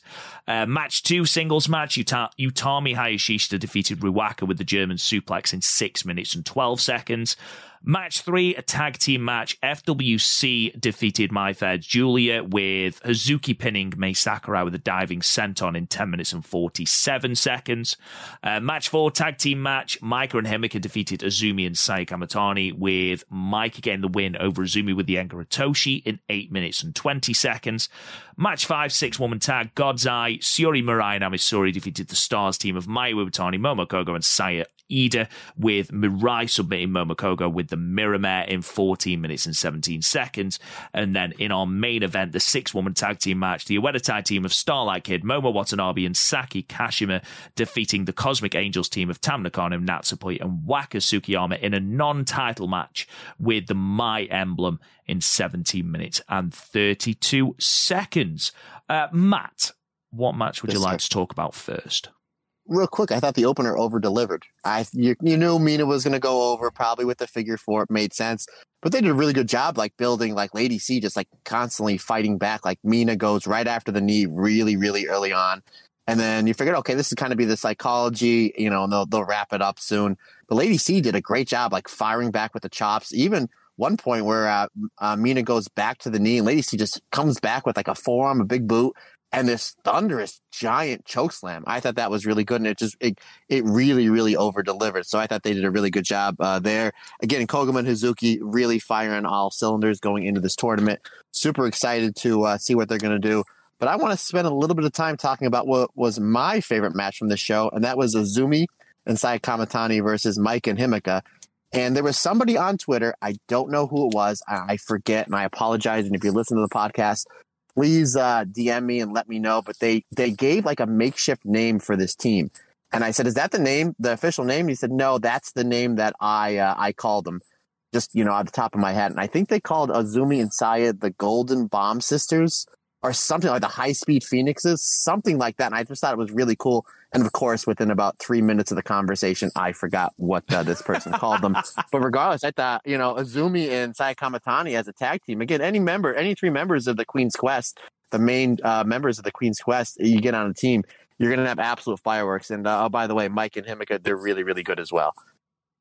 Yeah, completely agree. I mean, you get those four in the ring. It's not going to be a bad match by any stretch of the imagination. My only disappointing thing was the fact that we only got eight minutes of it. I would have loved to have seen a little bit more of that. But going back to your first point, that opener, um, they gave it a lot longer than I thought they would, almost 11 minutes. And yeah, you're absolutely right. 100% over delivered. Um, I thought Lady C's selling was fantastic. Obviously, we've seen a lot of Mina going for the, um, the knee recently, but I thought Lady C sold this brilliantly, even to the point where she was doing um, a knee drop with um, Mina lo- uh, locked in the ropes, and yeah, she hit the move, but then she sold it afterwards. And so many people, even the best wrestlers, completely forget to sell throughout the match. And I thought Lady C, there were moments where she forgot, obviously, but I thought she did a really, really good job of selling it. Uh, Mina brought out a variation of a leg submission that I really do hope she modifies into a finish. Um, but the modified one, modified figure four she uses was great. FWC versus My Fair Giulia. Um, I gave that three and three quarters. It's a fantastic match. Yes, we get the comedy with Koguma and Mai Sakurai. That's fine. It then ramps up into an absolutely excellent tag team match. And I thought the exchanges between Hazuki and Mai Sakurai in particular, because Mai does a lot of the heavy lifting here. Um, Giulia sure. spends very little time in the ring, but I thought she had some really, really, really excellent moments with Hazuki here. I gave that three and three quarters. Um, fantastic match. Um, but yeah, overall, this was a really solid show. Um, let's talk a little bit about the main event, though. Oedo Tai beating Cosmic Angels. Another really strong showing for Waka Tsukiyama, despite the fact that she still can't get the win, Matt. Not only that, but they uh, they put her in the middle of the dance. Usually they they tuck her all the way in the back so with with good her. reason, Matt. To be fair, yeah, that's what I said. I was like, and, and, I know me and you before we did the uh, Kevin Kelly interview. Rob was actually 15 minutes early. I was 10 minutes early. So I'd, kudos. I'd like I just that want, put on the record, please. 15 yeah, minutes it, early. 15 minutes early. I logged on my computer. He was already in there. And he goes, "Guess what? I'm early." I'm like, "I know. I see you." But uh, but we, we while we're waiting for Kevin to get on, we were talking about uh, and again, let us know if if you think this is if you agree with this or not. Waka's dances is so bad, so and she's so endearing and she's so great in the ring, despite having zero wins. She's so great in the ring. Her dancing is so bad, and you made reference at the beginning of the show that it's actually gotten worse. That is it now uh, like a work? Is she like just doing it on purpose to add towards her character? Because she still has the biggest smile on her face when she's bigger than not than Poi, bigger than Tam, bigger than when Unagi was with the you know and Mina. She just seems she's having the most fun, but she's absolutely terrible at the dance. So I I just don't know. I'm starting to think that this is more of a work to add in towards her character. So again, I would love to know what everybody else thinks. But they put it right in the middle of this one. They came out, the three of them, you have Tam and Natsupoi, you know, they're the idols, they're, you know, the, the big stars, the cosmic angels, but who is in the middle of the dance for Waka? like, what? like, what? Like, somebody should be fired. Well, I don't, I don't want anybody to be fired, but somebody should be reprimanded for that. yeah, bless her. I think she has got a little bit worse. Um, but I really enjoyed Waka and Saki Kashima. I honestly, every time I see Saki, I'm like, Jesus, she's so good. Like she's so understated, but yeah. she is so good. Um, and when you're in a, you know, when you're in a team with Momo Watanabe and Starlight Kid, who are both so very, very good, um, it could be hard to shine. But I think Saki does a fantastic job. Um, overall, this was just another really, really, really good tag match. Um, similar to everything else on the card, to be perfectly honest. Solid. I gave it three and a half stars. I had it at uh, three and three fourths. And real quick, uh, just to kind of wrap on the Azumi Saya versus uh, Mike and Himeka match. Do you think that this was uh, Maika's um, introduction or her uh, her introduction into the high speed division?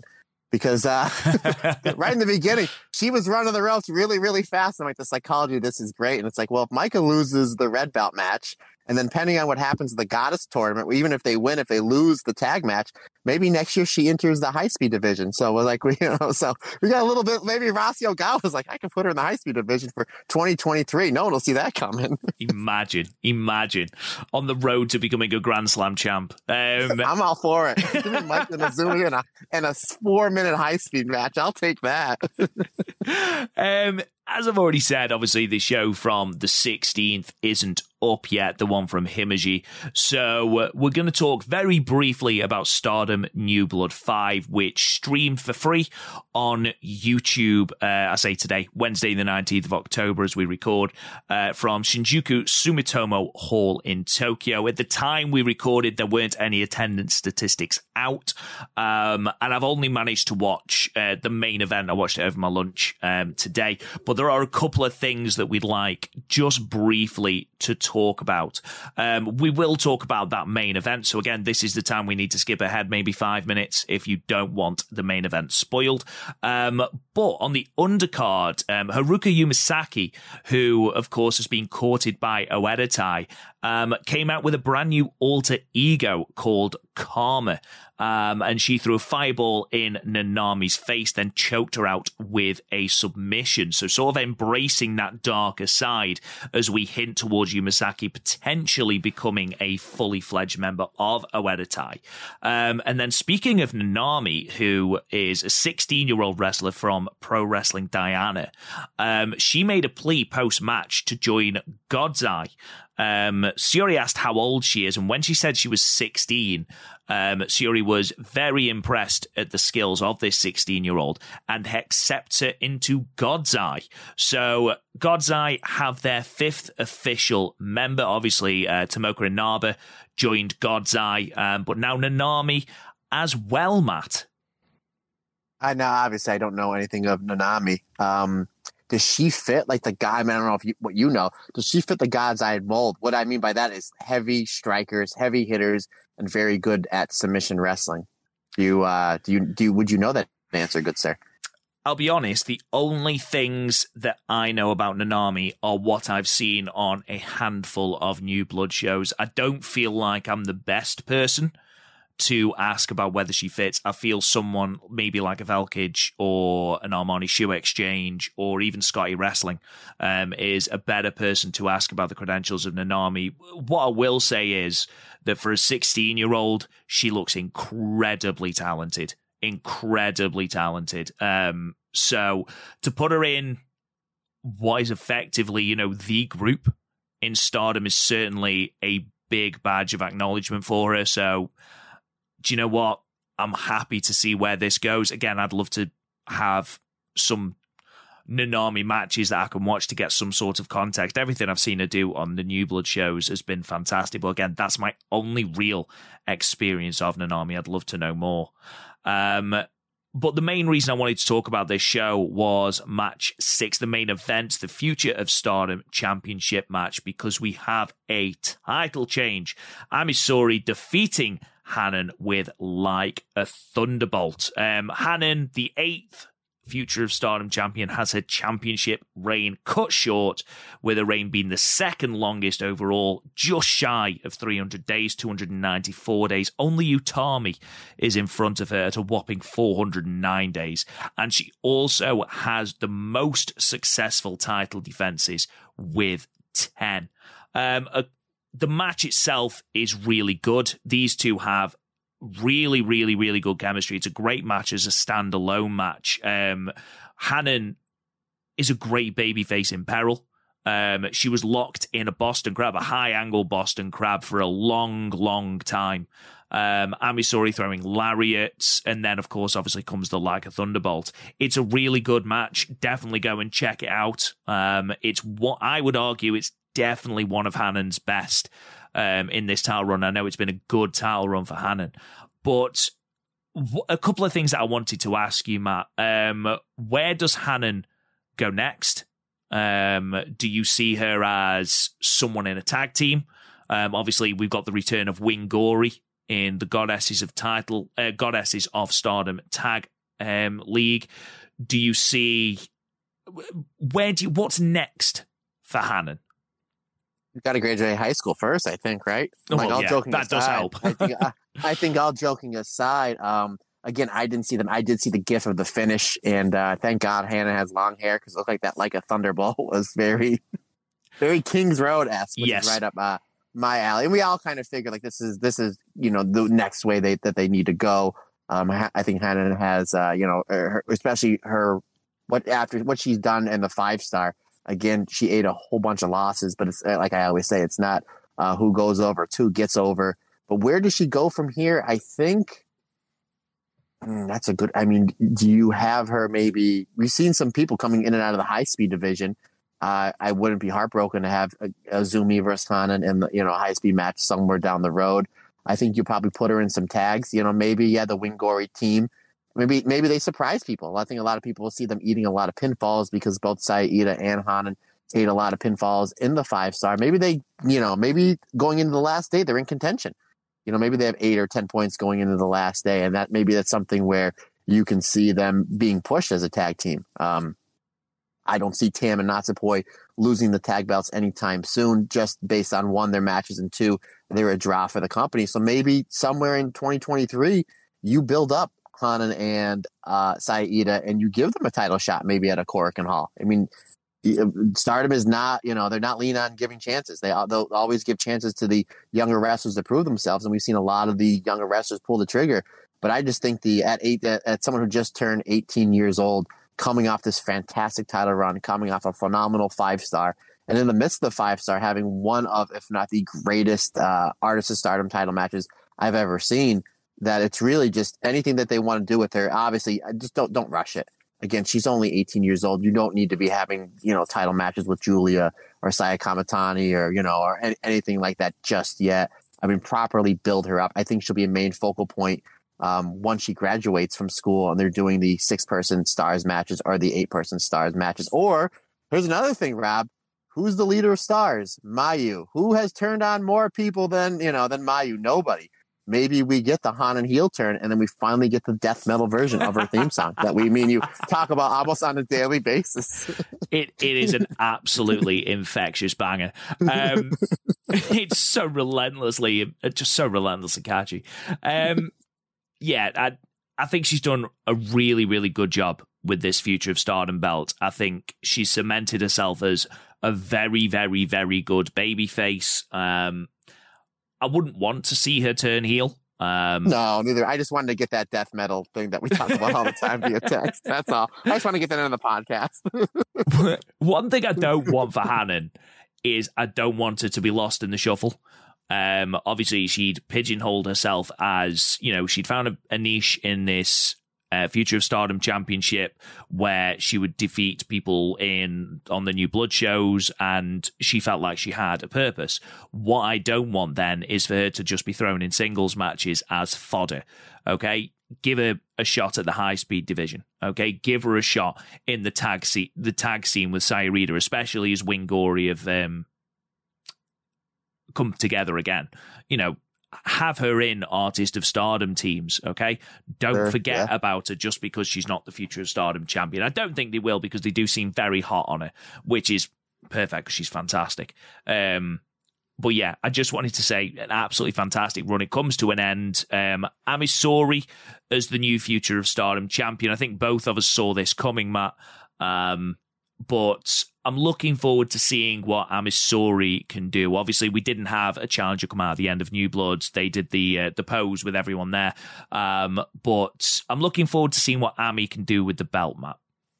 Yeah, and I think um, Hanan had a draw with Inaba uh, a few months ago, so she's due a rematch of the Future Stardom Championship. So um, even though they're both in the uh, the same faction, I would have no problem seeing uh, Ami Sohrei versus uh, versus Inaba somewhere down the line, whether it be you know at a Korakuen show or pay per view or one of these new blood shows. But yeah, I mean, you're you're you're you. Uh, I think that they did a great job with him. She did a great job with the belt. Um, she left it on an absolute high note. You know, she got the belt over. I'm excited to see this match uh, later on tonight once I have some free time and the whole show because the whole show looked like it was uh, it was pretty good. So yeah, excited to see what they do with Ami Sohrei because I think that I think her and Mirai will have a nice little run in the tag league, but considering the fact that coming off the last few months, they're 0 3 in tag title matches. So I just don't see them winning the tag league. Uh, obviously, uh, you know, up and forward with Mirai, especially if Giulia wins the red belt at the end of the year, uh, which I think she's going to do. Mirai has a victory over Giulia in the five star. So I think you'll see Mirai getting a red belt title shot sometime at the beginning of 2023.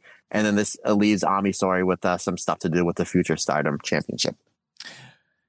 With that being said, then let's go to the Goddesses of Stardom Tag League, which starts October 23rd, obviously on pay per view, which we discussed at length. Um, what we're going to do is so matt you have put on patreon do you just want to briefly go through that competition again Yeah. So again, it's very, it's literally uh, cut and uh, copy and paste. Uh, Sean, our editor in chief, did a fantastic job with the five star uh, poll, and he basically just you know copy and pasted the same thing for the uh, the Patreon uh, for the Goddess of Stardom tournament. Again, any level tier of the Patreon will get you in, whether it's the one dollar tier, the three dollar tier, or the five dollar tier. So if you're thinking about getting in or you're not sure, one dollar gets you into this tournament. However, I highly advise everyone subscribe to the five dollar tier because why wouldn't you? Anywho, so okay, there's four categories.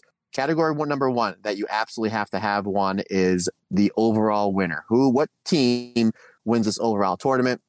And then the other two categories um, would be who's the blue block winner who's the red star block winner? If we have more than one person that has categories one, two, and three right, then we go to category four, which will be a tiebreaker. The tiebreaker is which team has the most points that did not make the finals. So those are the four tier categories. Uh, if there's a four way tie, I don't know. We'll figure something out. Maybe we'll have an arm wrestling contest. I don't know. But uh, we'll cross that bridge when we come to it when the tournament is over. So, with that being said, what we'll do is we'll read through the blocks. We'll both give who we are, who we think is going to win that respective block, and then we'll talk about the final, and then we'll do our own little tiebreaker. So, Let's do Blue Goddesses first. So, this is your lineup for the Blue Goddesses block. Uh, Fukuoka Double Crazy, Wingori, Hanan Saya Iida, Kawild Venus, uh, Venus, my god, easy for me to say, Saki and Mina Shirakawa. O2 line, which is Azumi and Miyu Amasaki. MaiHime, obviously Maika and Himeka. BMI 2000, that's Katora and Ruaka. Uh, Neo Stardom Army, uh, also known as 7 Up, which is Nanae Takahashi and You. And the new eras, Mirai and Amisuri. Um, Matt, this is probably a harder block to pick. Who do you think's winning this block? Oh, I disagree with you. I think the red. I'm still trying to figure out the red stars, but I think the blue block goes to Mike and Himeka. Uh, I think, uh, and I think the surprise team is going to be Azumi and Miyu Amasaki. Uh, not to get sidetracked, but Miyu Amasaki's been kind of on a downturn after how great she came into the company. But I think her teaming with Azumi, I think, is going to get into, back into the good graces of the front people from Stardom. But I think it's, I think the blue block is pretty clear. Again, what do I know? But I think it's uh, Mai Himeka. See, my only issue with that, I think it's going to be between my MaiHime and the new eras. Um, I do think it's going to be Maika and Himeka.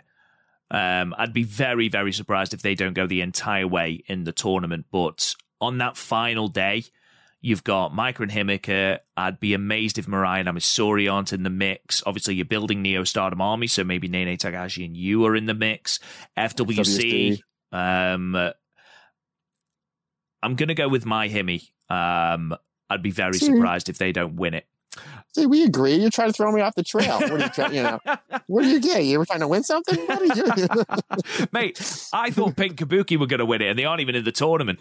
I mean, Unagi's not even in the bloody company now, so that's how bad the game. I was like, I was like, it's going to be a prominence team of Suzu Suzuki and Risa Sera versus Pink Kabuki. I'm like, yeah, only Mina's the only one in it. And I'm like, I'm sticking to my guns.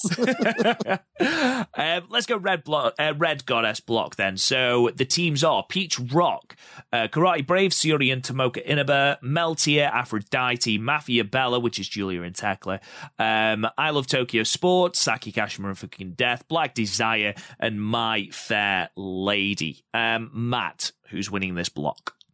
This is a tough one. I'm going to say it's going to be uh, Aphrodite of Utami and Saya Kamitani, but I mean, Black Desire, you have the tag champs. Uh, she's, I mean, it's, it's, I think I could see, I'm, I think Mayu and Momo Kohgo will make a run.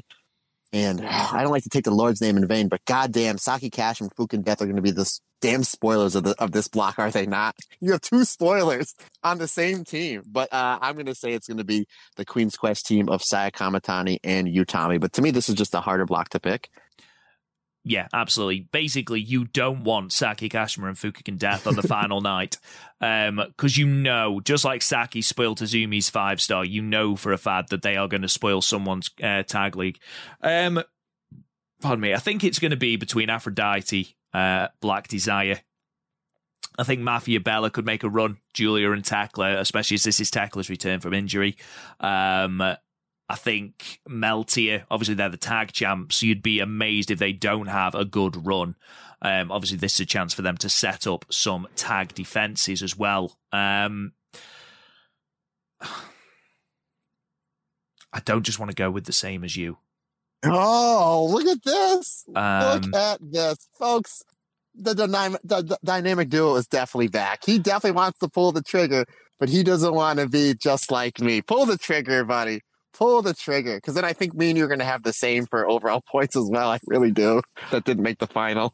um, no, I disagree. Right, I'm going to go with Black Desire. I think. Okay. I think MaiHime versus Black Desire is going to be the final. Um, I think. I don't know. I just think that you have a face versus heel team in the final. Um, and I mean, it could be face versus face. I mean, MaiHime versus Aphrodite would be great, but I just, I don't know. To be to be different for a start and to sort of have that dynamic of face heel, I'm going to go Maika and Himeka to win blue block and Black Desire to win the red block. Um, let's do so. I assume we've both got Maika and Himeka to win the tournament. Yes, sir. Yeah. All right, let's do the team with the most points that don't qualify um, for the final. So basically, someone that finishes second in either blue or red goddesses block. Who have you got, Matt? The ta- uh, the tag champs, uh, Tam and Natsupoi, Meltear, but I, I'm going to keep calling him Tampoy. Tampoy. Um, uh, I mean, really, I thought this. I, I thought that would have been easy for you. It is. It is. I was going to say Meltear, and I wish I'd gone first oh, now. But see, go. I know, but it's no fun when we just do the same. um, uh, Aphrodite. Okay, so then you're you're you're flip flopping uh, my winner to, with the overall points. Okay, I, I got you. So now here's what's going to happen here, folks. If I come out, uh, we don't have any stakes in this. It's just the, the, the whole the whole bracket thing is just something I just like doing giveaways. I do, and it's just a thank you and appreciation to all the fantastic friends and family of the Stardom cast. But here's what's going to happen: if I run this over Rob at the end of the year when this uh, tour or whenever this tournament ends, he's going to be like, "Well, you know, I was going to pick that." that's how that's going to go. so what you're saying is, I'm not allowed to back out at the last minute and go, "Yeah, well, I said, I said it was going to be Meltear who won it."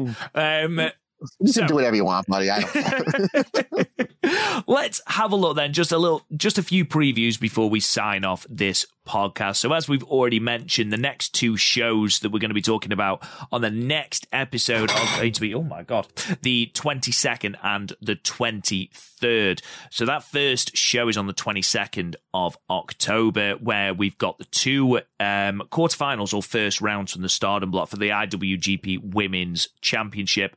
Uh, Utami Hayashishita versus Himeka and Mayu Iwatani versus Momo Watanabe. Um, the rest of the card, Hanan and Momo Kohgo from Stars taking on Saki Kashima and Ruaka. Uh, Maika and Thekla taking on Starlight Kid and um, I think it's Rena. I can't read the Japanese. I apologize. I should have made notes, but I didn't.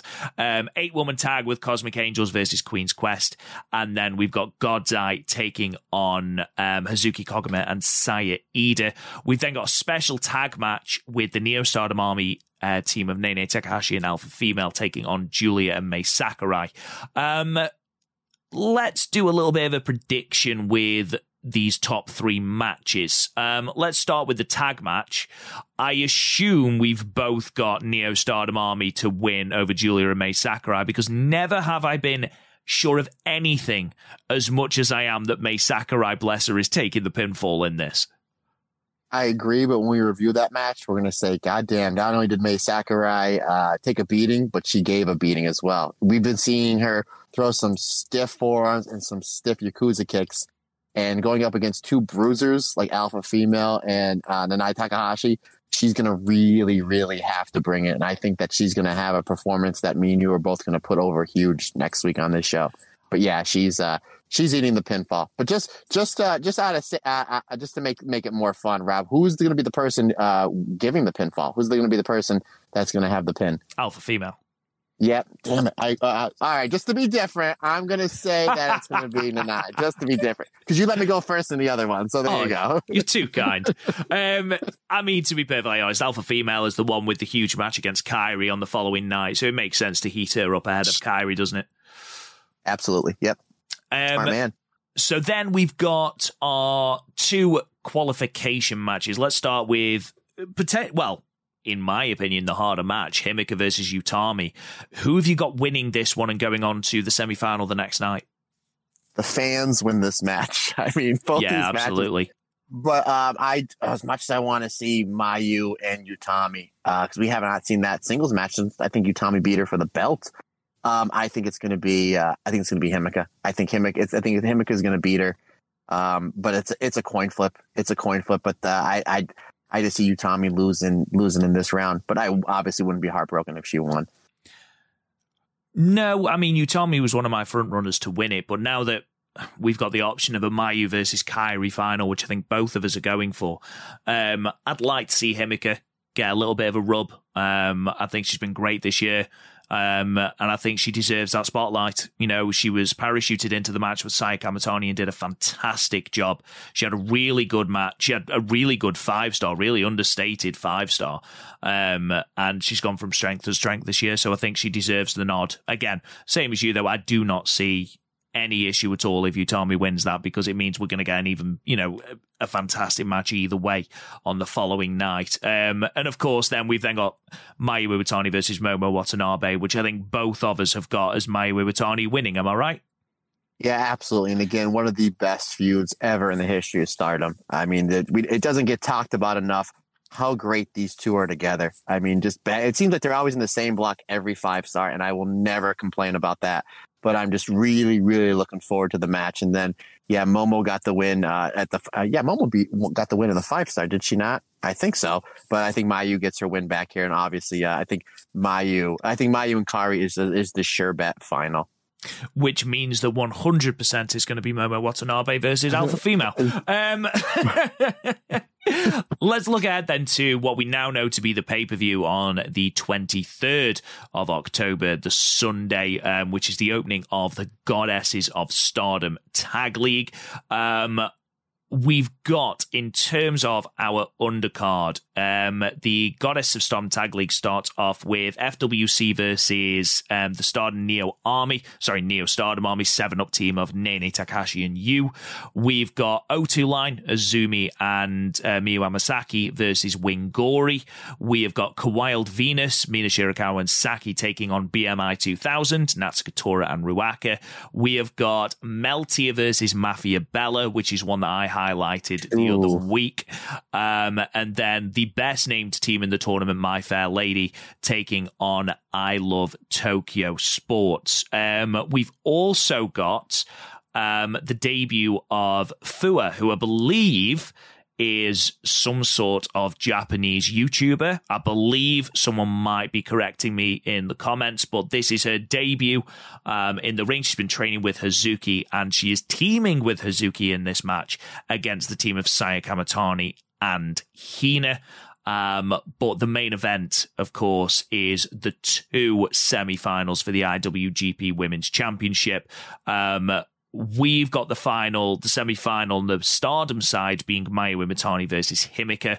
and then obviously the final on the the semi-final on the international side is Kairi versus Alpha Female. Um, Matt, let's do yes, the predictions sir. for the IWGP. Even though we've already spoiled who we've got in the final, but who do you see the final being? Yeah, uh, Mayu and Kairi. But did, did, did you say uh, Hazuki wrestling twice? Did you say she's teaming with a YouTuber and then she's wrestling FWC versus Seven Up? Uh, yes, she is. I didn't. Oh, and, I, and we were complaining about a pay per view, but we get to see Kairi and Hazuki wrestle twice. Take my money, Stardom. But uh, yeah, it's go. I I think um I think Kairi and Alpha Female is going to over deliver. I think it's a match people aren't really focusing on just because these two and um they wrestled each other. I think it was 14 or 15. Go back and watch the match. These two light each other up. You're going to see these two wrestlers just beating the crap out of each other, which is right up my alley. But I see um I see Kairi coming out on top there and then Mayu versus whether you know again if our predictions are right, you you can't go wrong with, with a match you know on the the Stardom side of things between any of those four. But Mayu versus either Utami or uh, Himeka, which we think that that's the way it's going to go. Um, I see Mayu coming out on top. Either way, uh, this card looks you know super super solid. Yeah, definitely. I've, I've got Mayu versus Kairi in the final as well. Obviously, that's taking place on the 20th of November at the historic crossover show. The more I've thought about it, the more I think Kairi's winning it. Um, but we'll talk a little bit more about that. Obviously, we'll next time we podcast together, we'll have that final set in stone as we look ahead to historic crossover. Um, well, let's do a podcast next week then. Say again, sorry. I said, then we'll, let's just podcast next week. Then. Do you know what? I think we should. I think we should. Let's uh, let's do it. I'll you pencil it in. It. Good job, sir. um, so, in the meantime, thank you so much for listening, guys. In terms of next week, on Monday, the twenty fourth of October at midnight, uh, Eastern Standard Time, so 5 a.m. for British Standard Time. We've got the bonus episode. Kevin Kelly um, interviewed to all listeners on the free platform. If you want to watch the video, any tier on our Patreon $1, $3, or $5. We have got that up. It's up, it's scheduled, it's waiting.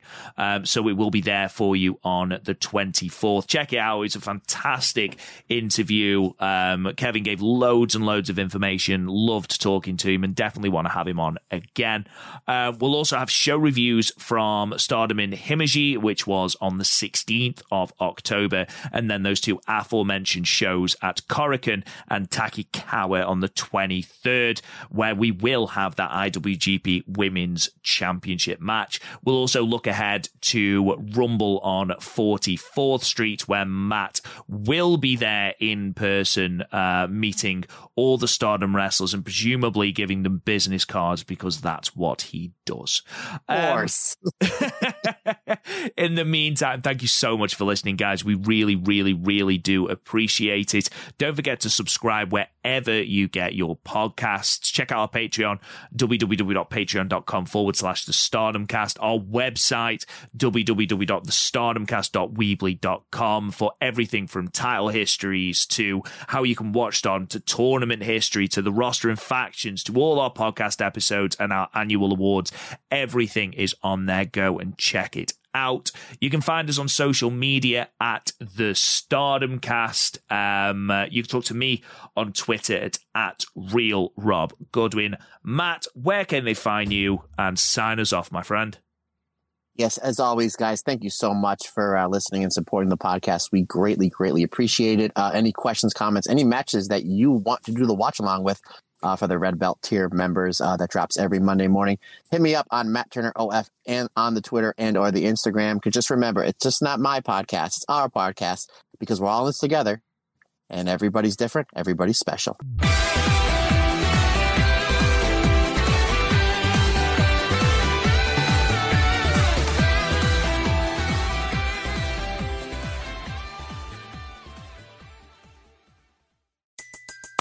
Everybody in your crew identifies as either Big Mac Burger, McNuggets, or McCrispy Sandwich.